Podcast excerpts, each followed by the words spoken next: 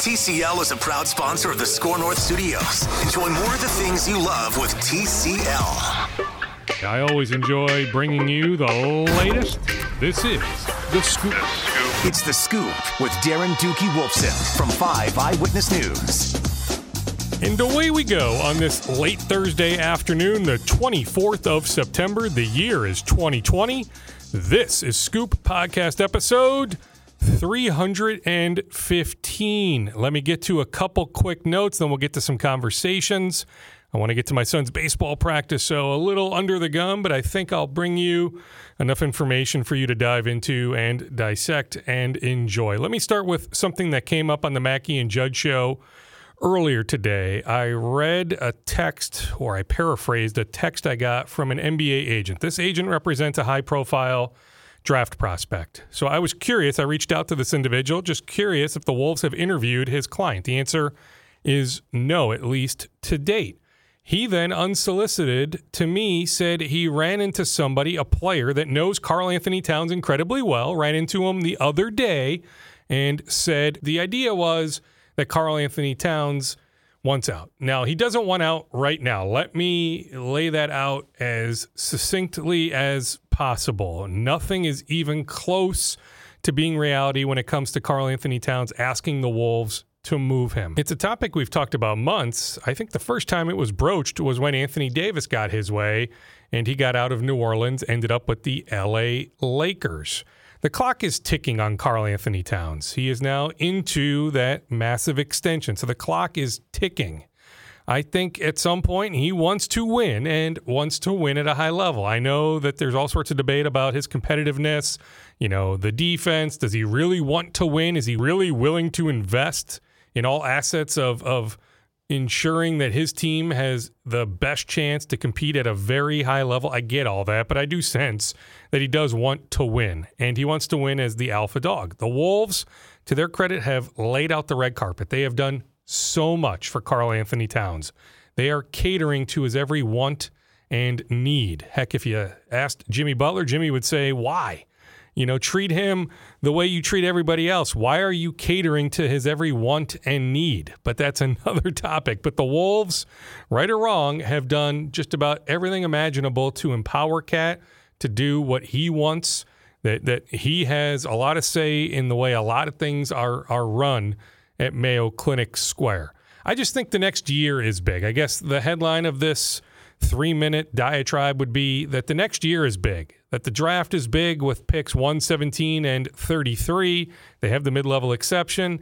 What trade possibilities end up presenting themselves? You know, can they maybe eventually trade for a superstar, a Bradley Beal, a Ben Simmons? You know, I don't know if those teams, Philadelphia and Washington, are moving their stars right now, but would they move them maybe at the trade deadline next year? So, you know, then you look at that number one pick. Maybe you stay at number one, take a guy, but eventually the idea is to move that guy. But I think the idea would be you need to hit on that guy so that guy can be the feature player of a big time package to bring back a third superstar. So the clock is ticking. The Wolves need to make moves. They need to do a lot to elevate to the upper half of the Western Conference, the upper, you know, top whatever, five, six, seven, certainly the top eight to at least make the playoffs again. Oh, by the way, Karl-Anthony Towns' one appearance in the playoffs didn't go so well, so he wants to redeem himself in that regard. So I just think it's worth monitoring his situation. This agent has nothing to gain, I promise. There is nothing for this agent to gain telling me that information. I can tell you that that chatter has been out there for a while. Like that's not the first time I've heard something along those lines. It might be the first time that I've brought it up because it just it hit me that hey, maybe I should bring it up. It is a talker. That's what we do here on the podcast, on the radio. You know, we throw out different talking points and we debate whether there's legitimacy or not. I'm just telling you, at this point, there's nothing legitimate about it. But the chatter is out there to suggest that people in the league are not wondering about Karl-Anthony Towns' future. Does he want to be here long term? That chatter is absolutely positively out there. Make no mistake about that. So I guess what I'm getting at is Let's see what takes place over the next year. This would be an interesting conversation to circle back to one year from now, late September 2021. What situation are the Wolves in? What situation is Karl-Anthony Towns in? In terms of KAT doing anything in the bubble, I'm not quite sure he's going to be very active you know, when when it comes to scrimmages, scrimmages ramp up on Monday. Same with Malik Beasley, restricted free agent. There's no reason for him to put his body on the line, but the Wolves, the public relations staff, did send out a list of guys that are in the bubble, and both those guys were on the list. Omari Spellman not on the list. He has a newborn. He's working out on his own. It's an unwritten but mutual understanding that the Wolves are going to work to move Spellman before the start of next season. So he chose to to not come to the bubble. And Juancho Hernangomez committed to filming this Adam Sandler movie out in Philadelphia. He committed to that before knowing the dates of of this mini camp. So he's out there, but he was in town most of the summer. He worked out with Jake Layman, with local trainer Reed Osi. Like Hernangomez was here a bunch of the summer working out, also at Mayo Clinic Square. The idea is for Hernangomez to be here to to re-sign this summer even though he is a restricted free agent. So I would not worry about Hernangomez not being here. But even if he was here, much like Beasley is a restricted free agent, there is no reason to put your body on the line during this voluntary mini camp. The Wolves continue to do a bunch of draft interviews in no particular order. Some draft prospects they've interviewed in recent weeks that I have not mentioned previously. Alabama point guard Kira Lewis Jr., Paul Reed of DePaul, Jalen Smith of Maryland, Tre Jones, Apple Valley's Tre Jones, interviewed on Monday, former Gopher Daniel Oturu interviewed on Tuesday. Oturu also had a draft interview Thursday today with the Oklahoma City Thunder. Some draft prospects are waiting, like Sadiq Bey, somebody I like at pick 17. If the Wolves end up staying at pick 17 of Villanova, he has not started to do his draft interviews. I like Nico Mannion, especially if he gets to 33. The Arizona point guard, the Wolves have not connected with him yet. There's a few other guys. RJ Hampton is another that's an intriguing name at pick 17. He too has not interviewed at least yet with the Wolves. Anthony Edwards has not interviewed yet with the Wolves. Some of the real top guys have not interviewed yet with the Wolves, but the Wolves are going to get, even if it's virtually, FaceTime with the top draft guys. They are in a position of power. Having pick one is a big deal. If the Wolves were at pick five, for example, do I think that they would get FaceTime with LaMelo Ball or Anthony Edwards? No, I don't. I just don't see that that would be a situation that would take place. But at pick one, there is there is legitimacy in in the idea of guys want to be pick one. Anthony Edwards would love to be pick one. I'm told LaMelo Ball would love to be pick one. So those guys are going to talk to the Wolves. It's a matter of when, not if, but those interviews still need to be firmly scheduled. Briefly on the Twins, Nelson Cruz on Sunday Night Baseball mentioned his hamstring bugging him. The Twins have said it's his knee. I'm told if last night, Wednesday night, was a playoff game, then Nelson Cruz would have been in the lineup. But to suggest that he's 100% would be asinine. I fully expect him in the lineup at least once, if not multiple times this weekend, the series against the Reds to get some tune up at bats in before next Tuesday. So the plan next Tuesday is for Nelson Cruz to be batting what probably third as the DH. So yeah, alarming that he's missed four consecutive days, that they had the off day Monday, then wasn't in the lineup Tuesday, not in the lineup Wednesday, but I'm told he should be fine unless there is some sort of setback. He should be back at some point this weekend, then in the lineup for game 1 of the best of 3. We are still awaiting the opponent, but the Twins in all likelihood will be at Target Field next Tuesday for game one of a best of three opening round series. Twins instructionals will get rocking and rolling this weekend in Fort Myers. A number of guys, including a guy that will be on this podcast in a bit, Aaron Sabato and Matt Wallner, the pride of Forest Lake. Some of the Twins' top prospects are down there. Now, Alex Kirilloff is here in town. He's part of the 40 player pool. Doesn't mean he'll be on the Twins' playoff roster, but they kept him in town just in case. So Kirilloff is not back in Fort Myers, but other top prospects are. They underwent COVID testing this week, then they will be on the field starting this weekend. I'll save some other notes for a different podcast because I want to get these conversations going so I can get to my son's baseball practice. Let me start with Sachin Gupta, vice president with the Wolves, had a chance. He was in the mix for the Sacramento Kings. I don't know what they what they termed it. Is it president of operations? But running the Kings front office.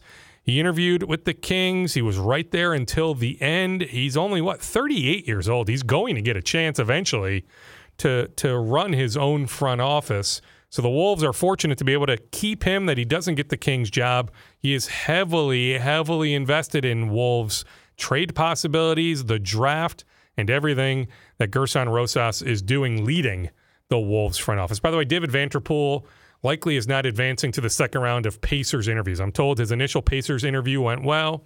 I think Vanterpool, like Gupta, Vanterpool, it's when, not if. He'll be an NBA head coach. I just don't know if it'll be this particular offseason. It's when, not if, that Sachin Gupta will get a chance to run an NBA front office. He created the ESPN trade machine. I'm telling you, he is beloved over there at Mayo Clinic Square. Like everybody loves him. He came from the Pistons organization.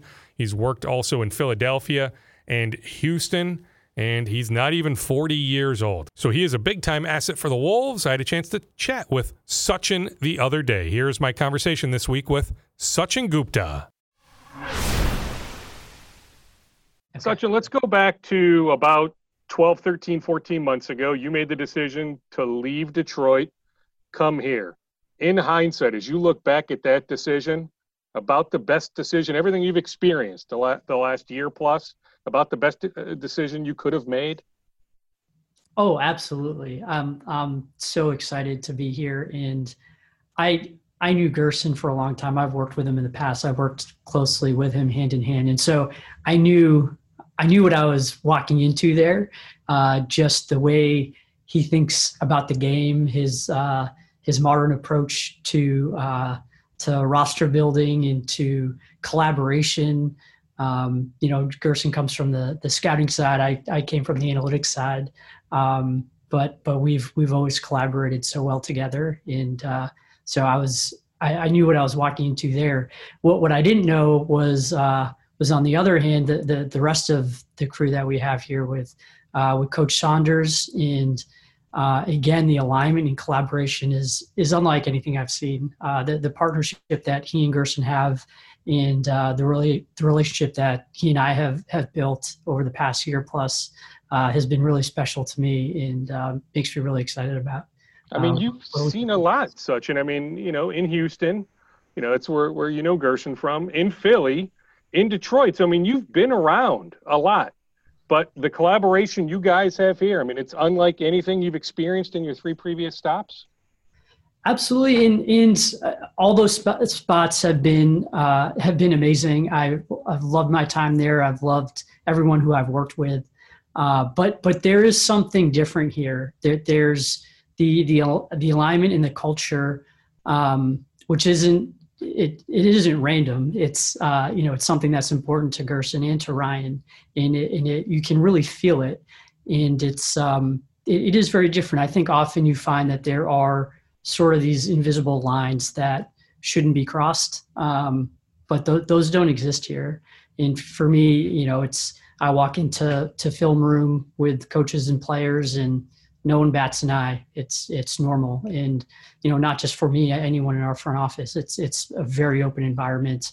Whether uh, it's it's us being at practice, being in film, or coaches being part of our draft process or free agent and trade discussions, uh, we're we're just one group that's aligned towards towards a common goal. How do you pick your spots when to raise your hand and, and voice an opinion, especially if you're in the film room?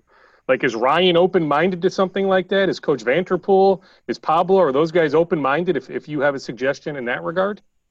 Absolutely. Um, I mean, I, I don't I don't know that I would necessarily um, sort of jump in in that exact environment, but for sure, those guys are are so open minded and um, you know, but, but th- those would probably be conversations I would have behind the scenes, um, you know, one on one with Ryan or with Pablo or uh, with Coach Vanterpool. Um, but for, for sure, there, there's such an open mindedness. And uh, we have someone on our analytics staff who's essentially part of the coaching staff.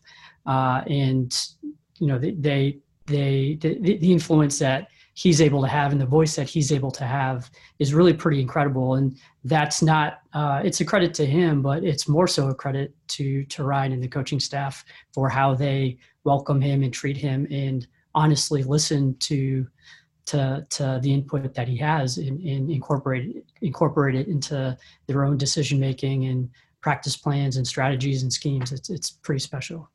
All right. So before you joined an NBA franchise, I mean, we laid out where you've been in terms of your NBA stops, but you were at ESPN, and prior to that, so you graduated from MIT. So you went from MIT, graduated from MIT, and, and started to work for ESPN immediately. Yeah, that's right. Um, yeah, so I, I, studied computer science at MIT, um, and at that time wanted to uh, find a way to combine my passion with sports uh, with with what I was studying, and I was really fortunate. Uh, I, I, got an internship at ESPN.com uh, while I was an undergrad, uh, and ended up working there full time uh, as a software engineer. And the the way it works there, we sort of divided up the sports in our group, and uh, I was fortunate to to be the basketball guy. And so uh, I worked closely with the NBA editors, with uh, Chris Ramsey, uh, uh, who's a, the son of Dr. Jack. Um, he was he was heading up the NBA editorial at that time, and we built a great relationship. And among a few different things, one project we worked on was the NBA trade machine. he came to me with the idea, and um, we sort of ran with it together, and didn't realize what it would become.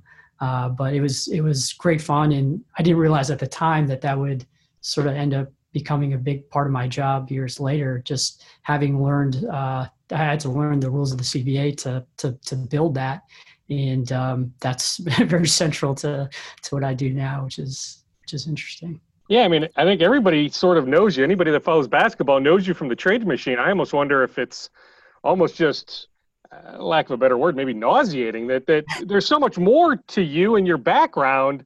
Yet a lot of people just pigeonhole you such into to the guy that created the trade machine.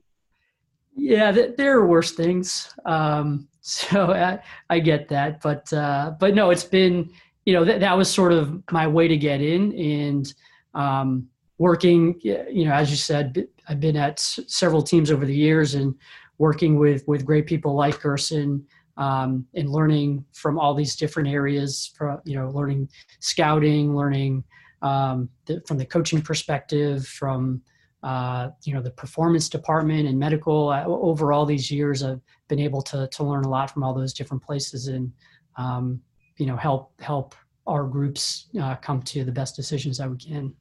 So if you don't go the NBA route like was was basketball always your passion? Like at ESPN.com, could you have gone the Major League Baseball route or you name the professional sport that if you don't go the NBA route, who knows if if we're talking to you right now as, as one of the the brain wizards of the Wolves front office?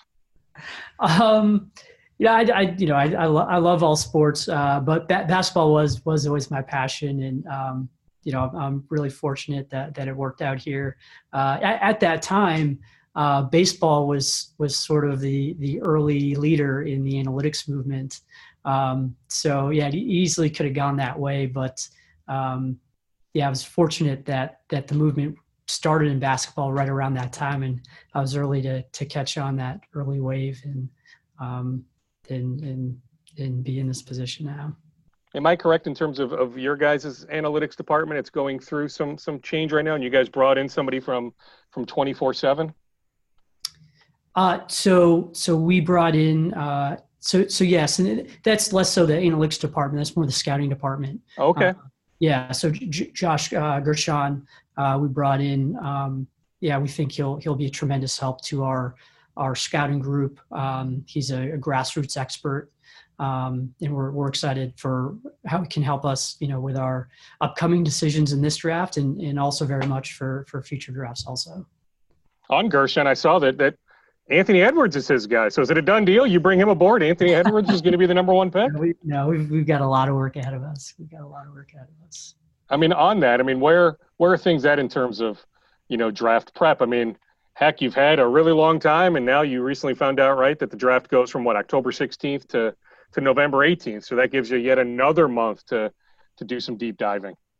Yeah, yeah, absolutely. It's um, yeah, it's been it's it's been good for us. Um, you know, we we we're relatively new. Um, you know, we're we're a year into year two of our regime now, and um, you know, with with new changes uh, like the addition of Josh, and you know, we're we're still getting our processes in place and in creating new processes, and so I, I think the the additional time is is great for us, and in whatever way we're maybe lacking information that we would have normally in a normal draft process. I think we're making up for that with the additional time and um, the additional study and, looking at things inside and out every which way that we can. And um, you know, tr- trying to get access to more information and, and more data sets uh, to, to, to make the best decision that we can.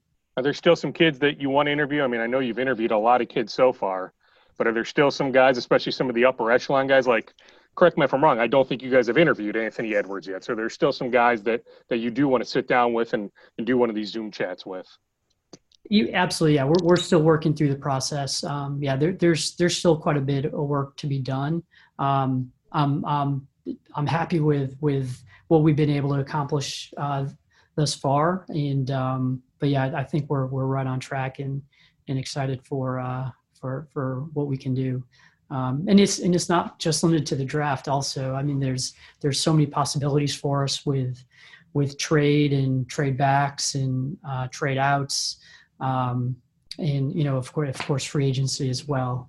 Um, so it's there there's there's a lot on our plate. And uh, again that i think that this additional time was will be valuable for us. Uh, you know in in a normal year it's it's it's so rushed with the free agency coming just days after the draft which comes just days after the season and uh, so we're we're going to take advantage of this time for sure on the trading back or, or trading out options i mean how much of it is just internal dialogue right now compared to you guys are grinding, whether it's sending text messages to other league executives or hopping on the phone, you know, starting that that external trade dialogue? Um, I, th- I think at this point it, it's still largely internal, um, but uh, I, am sure things will start heating up here. Uh, you know, that with you know, the, as you said, the, the draft get, getting pushed back again. I think um, just with uh, with with a lack of clarity. Um, you know, I, I, think things still aren't in in uh, 100% high gear yet, but um, but I'm sure they will be soon. Sachin, is there a particular strength or two of, of this draft? Like I had a, a, Western Conference executive tell me that that he feels like there's not a lot of difference between maybe picks 15 and 40, which isn't a bad thing for you guys. Pick picking at 17 and 33. That that maybe there's not that upper echelon. There's not a Zion Williamson or maybe even a Ja Morant or clearly not a LeBron or a Karl-Anthony Towns type at, at the very top. But but that there's depth in the middle of this draft. Would would you agree with that assess, assessment, or is there another particular strength or two that, that sticks out to you?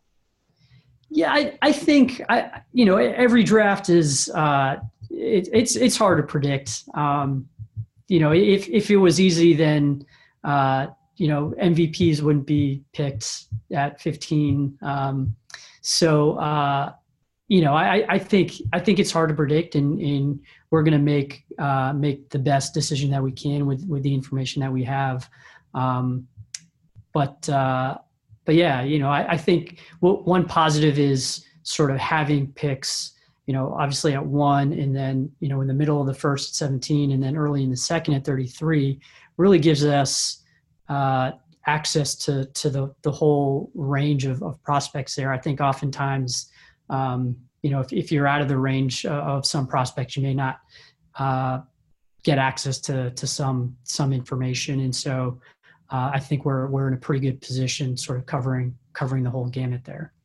Is one logical possibility trying to acquire a pick in next year's draft with with your pick? What is it? Only top three protected from the D'Angelo Russell trade. So, I mean, there's there's a relatively good chance that that you don't have a first round pick in the 2021 draft. Is that a logical goal that if you end up making some sort of transaction, that that at least some of the return is is maybe a first round pick next year? Um, it's it's it's sure it's a factor. Um, you know, what we'll be we'll be looking at at, at all possibilities. Um, and you know it's, it's all about what, what's going to make us better not just to tomorrow but but for the next um, you know for years to come for the next three or five years and, and Gersson says it, you know these draft decisions aren't aren't about um, tomorrow it's it's a it's a three to four year decision and so um, you know I, I don't think we'll be overly focused on you know that solely but um, you know, sure it's a factor, and uh, but yeah, we'll, we'll, be we'll be diligent in like looking at all the options. How far do you think, Sachin, that you guys are from from that upper that that top eight of the Western Conference? I mean, the West is is so deep; it's it's not going to slow down when whenever next season starts. It sounds like maybe January at the earliest at this point. I saw that that Commissioner Silver was on CNN earlier today with Bob Costas. He mentioned it sounds like January at the earliest. But whenever next season starts, the West is still going to be incredibly deep. I mean, do you feel like with with a move or two with the core of D'Angelo, you know, presumably you find a way to bring Malik Beasley back, Karl-Anthony Towns, and and everybody else that slots in with with a move or two that you guys can enter that top eight? Yeah, it's the the West is is is uh, it's tough. It's tough. There's there's so many quality teams in the West, and uh, we'll have our work cut out for us. Uh, but yeah, we we feel good about about the young group that we have, and uh, it's again with with all of our decisions, it's we, we come in with a long term view, and it's not just about maximizing what we can be next year. It's about maximizing what we can be over the next several years, and um, with Karl and D'Angelo. Uh, we've we've got an exciting young core, and we, we want to continue to to take steps. Uh, you know, it's not about um, making a big jump next year and then falling back the, the year after. We, we want to continue making steps uh, to to build towards the the, the highest ceiling that we can have uh, into the future. How much are you looking forward to? I saw Monday is the first day that, that you guys will technically scrimmage to see D'Angelo and Karl play some five on five.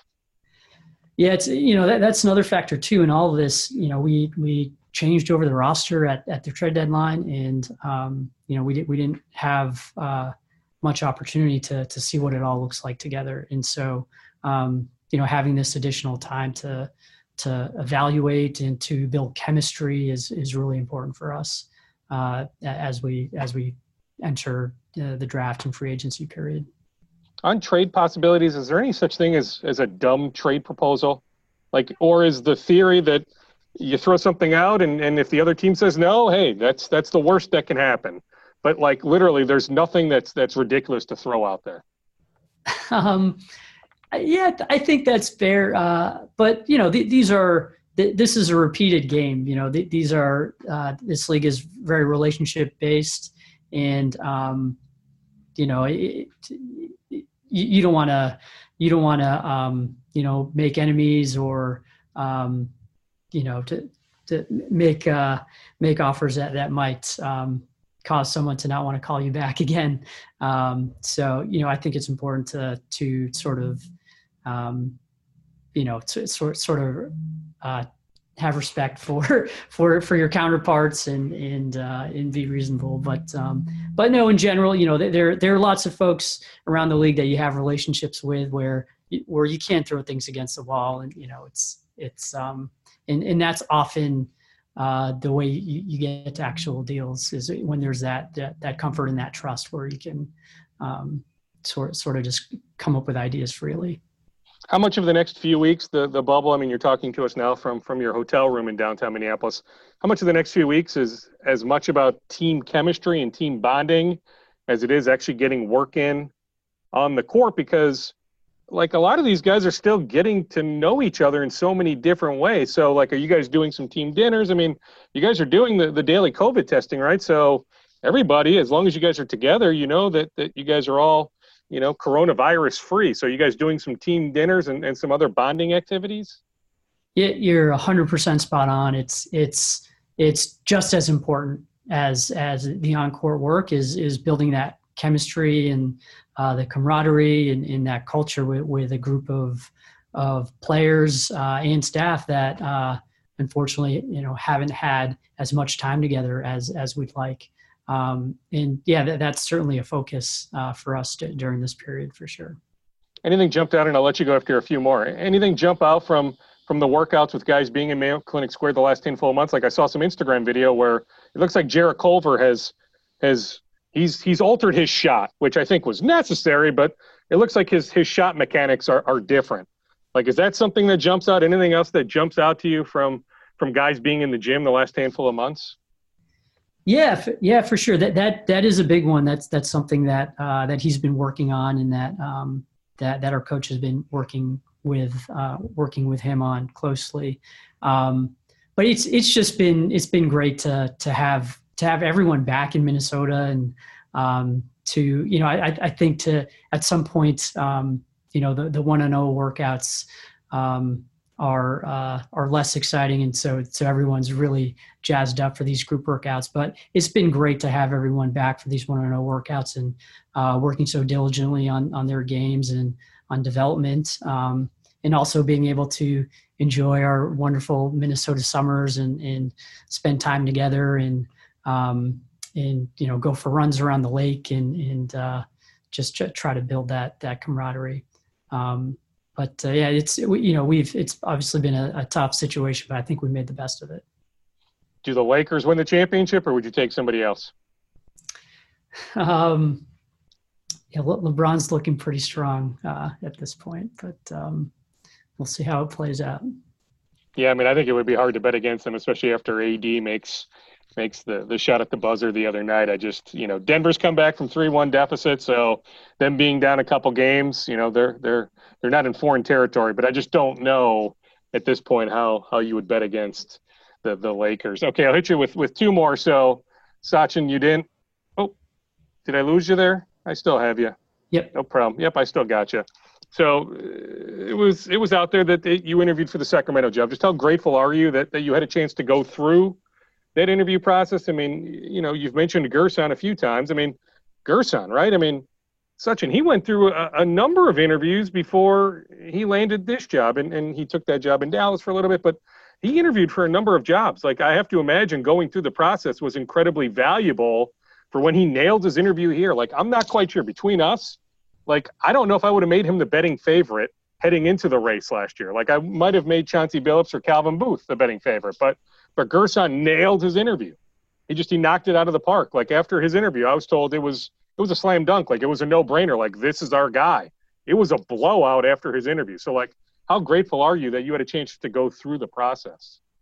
Oh, absolutely. It was it was uh, you know that, that's the right word. I'm just I'm grateful to to have had the chance to go through the process, uh, which was my first time, and it was a great learning experience and uh, built built lots of great new relationships through that process, and even more so, uh, just the how supportive Gersson was and Ryan was, and, and the whole organization was was was uh, just just meant meant so much to me uh, throughout that whole process, and uh, it makes me so excited to to be back here and to to uh, dive right back in and, and, and, be here in the bubble with everyone and, and get to work. Um, but yeah, no, I'm I'm grateful for for that opportunity and um, and yeah, I'm just I'm I'm happy to to refocus on on what we have here and and, and doing something special here. I saw a tweet from from Dave Carmichael, who does a great job covering the, the Sacramento Kings. He's a he's a Sacramento media personality. Yeah. That you found out his his cell phone number. That you called him to thank him for for his support. I don't know how vocal he was in in supporting your candidacy and, and hoping that, that you got that Kings job, but but he tweeted that that you called him. Like where where Sachin where where does that niceness come from? Because that's I, you know just covering the league enough over over the last handful of years. That's that's not the norm. uh, I appreciate that. Um, you know, I, I just I had I had a great experience through the whole process, and um, you know, I just I I was appreciative of it and just wanted to to show that. And um and you know I I I'm uh, you know I, I think they they made a great hire with with Monte McNair who who is someone I've I worked with and am close with. And um you know I just wanted uh, the support that I received to to be shared with him.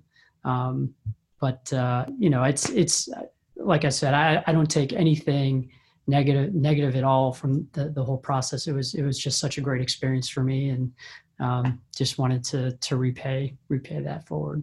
Yeah, I mean, just I mean, is there something to be said about you know just treat others as as you want to be treated, and and Dave was was vocal supporting you, so you know, I mean, the least you could have done is you know take five minutes, call him on the phone, and thank him for that. But I'm just saying, Sachin that's just that doesn't sound normal. Like you know, like you know the league enough. Like that just doesn't happen.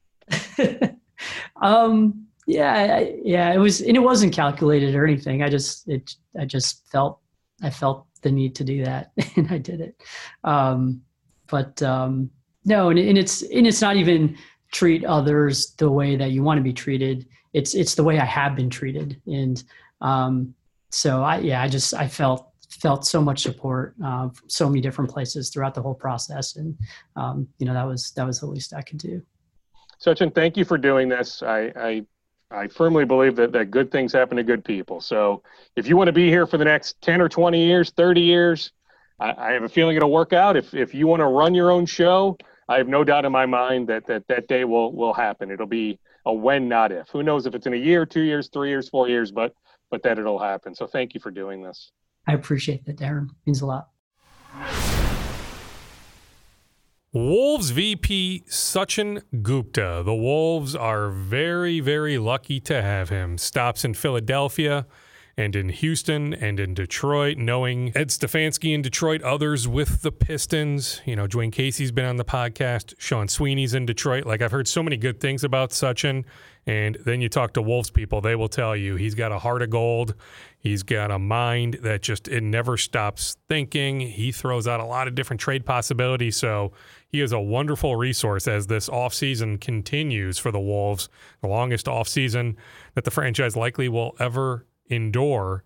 He's one heck of an asset for that Wolves franchise. I asked him about KAT and scrimmages next week. Again, I guess I would be surprised at this point if KAT ends up doing anything in terms of, you know, running up and down, you know, hardcore five on five. I will say that as of the taping of this podcast on Thursday, a few hours ago, there are no definitive plans for the Wolves to stream those scrimmages. Like, how cool would it be as a fan, as a media person, to be able to watch those scrimmages? next week. Again, the first one on Monday. But right now, it was something that I was told they're still looking into. So I guess I wouldn't say, you know, never say never, you know, no chance. But at this point, there are just there are no definitive plans to stream those scrimmages. All right, let me now transition to my conversation from earlier today with Adam Thielen. Adam Thielen, his wife Caitlin, the Thielen Foundation, making a large donation, over $75,000 to benefit many youth athletes here in the Twin Cities. They've given back so much over the last couple years through the Thielen Foundation. So we talked Thielen Foundation, then we talked a little bit of football. Here's my conversation from earlier on Thursday with Adam Thielen of the Vikings. All right, Adam. Even during a pandemic, heck, multiple pandemics, your foundation, you, your wife, others have found a way to give back. Tell us about your most recent donation.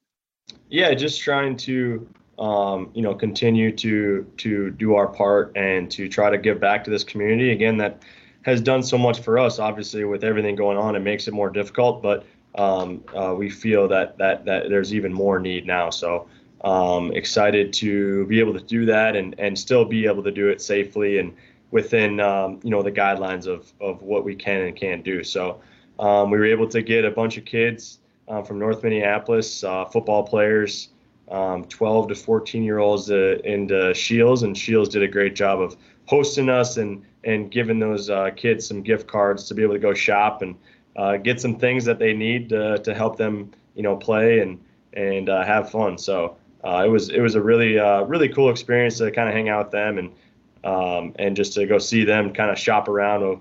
We kind of had to be from afar, but it was still good on the fun part, Adam, I mean, I imagine a lot of those 12 to 14 year olds, if not all of them, are are doing distant learning, or even if it's hybrid, they're only in school maybe two days a week. So being able to be on the field, social interaction, hanging out with their friends, albeit yeah, in a in a safe way, in a safe environment, but that's incredibly important.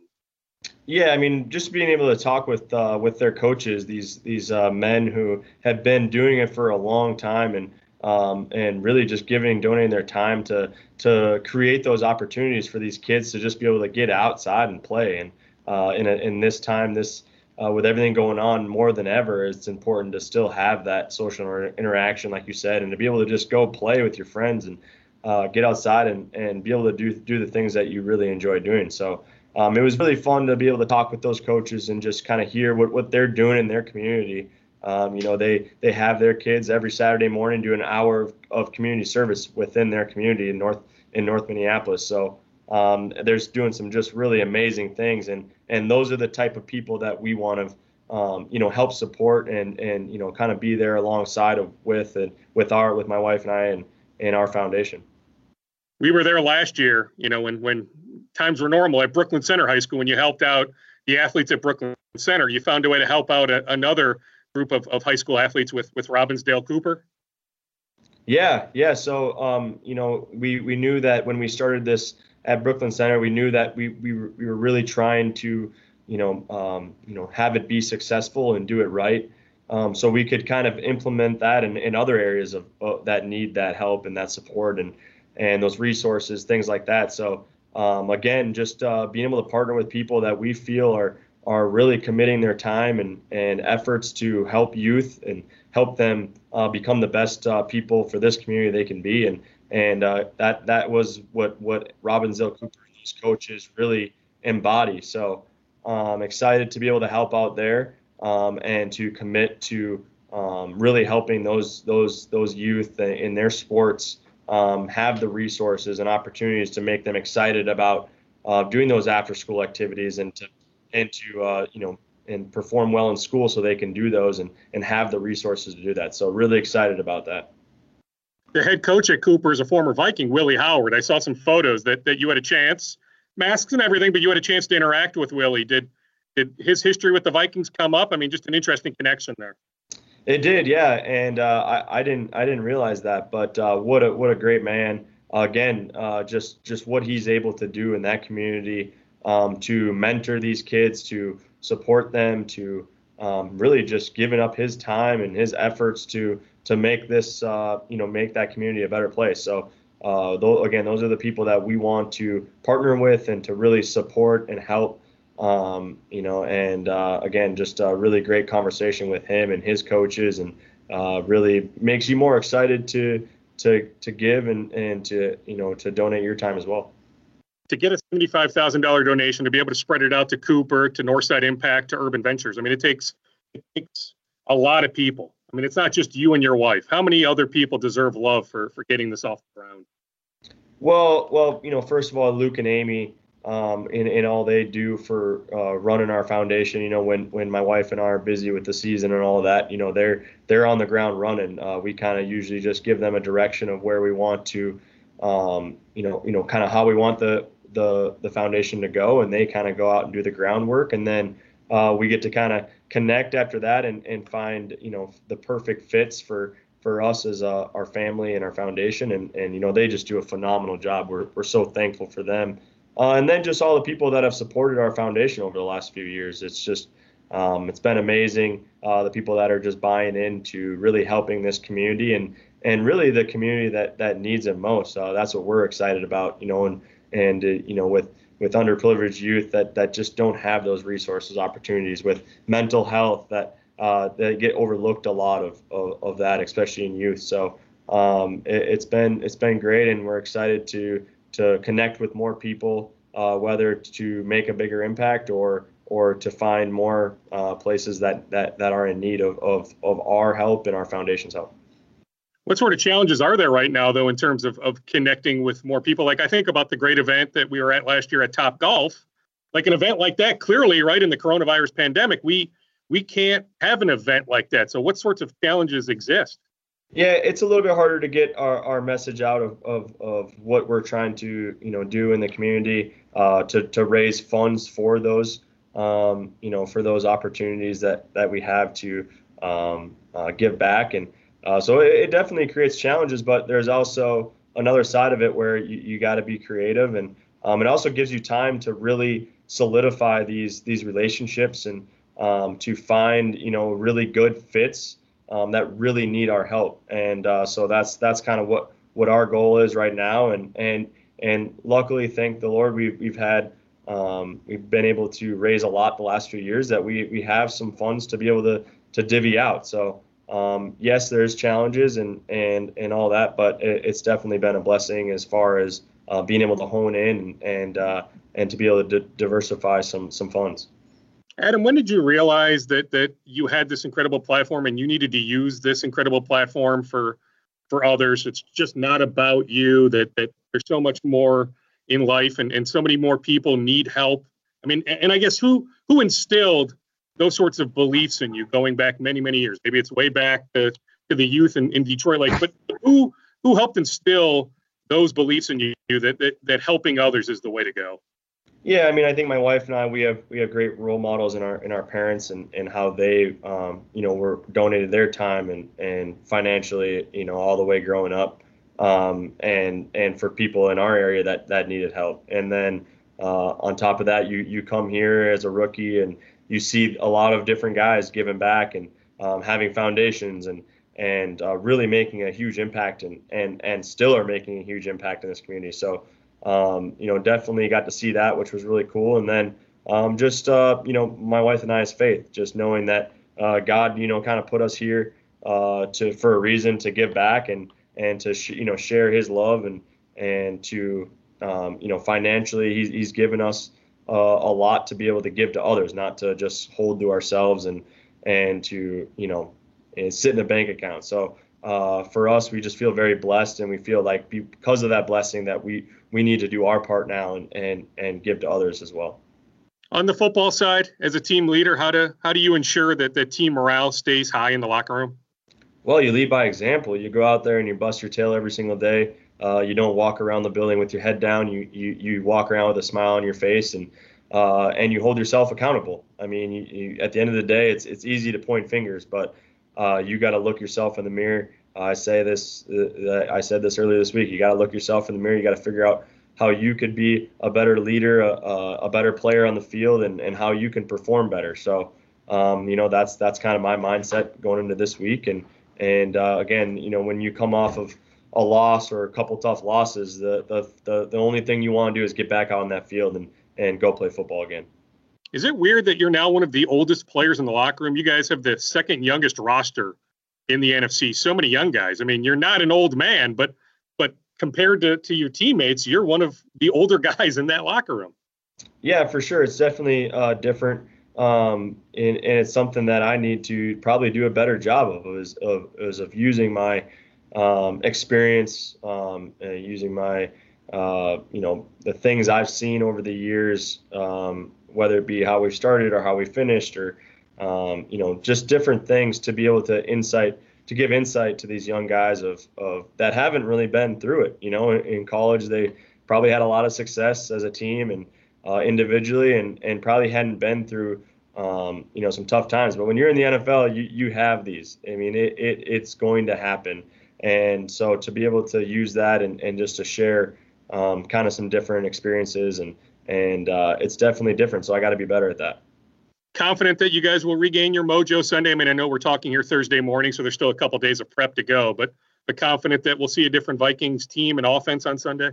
I would hope so. I mean, I think that's that's that's what we're looking for. You know, we we don't go out there on Sunday to just go through the motions and and and and show up again on Monday and and be disappointed and and go through a whole another week like that. You know, we we we're excited for the opportunity to go prove that that's not us and that's really all it is. You get 16 opportunities uh, each year to show who you are as a as an individual, who you are as a team, and uh, you know how you respond to to tough times is is is a really good implication of of of how how good of uh, leaders you have on your team. Uh, what kind of what kind of guys do you have on your team? Do you have men that kind of suck up and they and they go to work every single day and they they do what it takes to get better, or are you going to have a bunch of guys that sulk and and uh, want people to feel bad. So that's kind of what we're, we're figuring out right now. Uh, luckily, we have a lot of great guys in this team, and and um, and, and just a lot of guys that want to fight and, and scratch and and and do whatever it takes to to help this team be successful. Last one, I was in the gym with with Ryan and, and Rashod Bateman recently before Rashod decided to to rejoin the Gophers, but but he gushed about being able to spend some time with you, even going back multiple months. You know, just being able to interact with you how special of a, of a young man, a player is Rashod? How excited should Gophers fans be at the at the prospect of, of him hopefully being able to rejoin the Gophers? Well, he's a, he's uh, you know there's a few things. Number one, he's a tremendous football player. I got to see him uh, kind of work, you know, uh, in right there and firsthand, and, and see the way that he can run routes and catch the football, and you know he's a total package. And uh, and then the other side of that, he's a, he's a great guy. He's a fun guy to be around, uh, very soft spoken, and just uh, just wants to be great. You know, he wants to soak up knowledge and he wants to soak up, uh, ask questions and and uh, talk about uh, certain things. He watches a ton of film of, of NFL receivers, and uh, so it's just been really fun to get to know him and to be around him and wishing him nothing but the best. And is it cool? I mean, that particular day, like Alex Stalock was was in your gym, uh, Jake Guentzel was in your gym. I mean, kind of the the sports fraternity here in town. I mean, it doesn't matter what sport you guys play, but the pro sports fraternity, it seems like a lot of you guys have a close bond. Yeah, we really enjoy that part. You know, uh, to be able to meet these guys from other sports, um, other leagues. Um, you know, uh, guys from here, maybe not from here, maybe play here, uh, things like that. Um, it's really fun to get to know them. You know, really understand what makes them good. You know, and and and how do they do things, and and you might be able to use those things for your sport. So uh, it's been really fun to to be around those guys and and to, to, to watch them play as well. When you're around those guys and you see them work, and then uh, you get to cheer for them when they're when they're in their sport. So it's really fun, uh, and and it's been really cool to get to know those guys. Adam, thank you, thank you to you and your wife for for doing all that you do in terms of giving back. I appreciate it. Mike Hughes and Cam Dantzler missing practice time yet again on Thursday. No Anthony Barr, no Danielle Hunter. How are the Titans only a two and a half point favorite? The last I checked, I guess I haven't checked all day today, but the last I heard was the Titans are a two and a half point favorite on Sunday. That line is baffling. Not to suggest that the Vikings can't win the game, but just in terms of trying to get even money on both sides and collecting the juice, I'm just I'm baffled how how that line is set. But hey, those guys are great at what they do, those who set those lines. But I just, that's a head scratcher to me, much like opening week when the Vikings were favored over Green Bay. I brought that up on this podcast in a question to, to Mike Lombardi. I'm just baffled. I just don't get it. How how is Tennessee only a two and a half point favorite? More like five, six? Like to me, it should be almost double what it is. All right, we are done. Scoop podcast episode 315 is in the books. Stay sane, stay safe.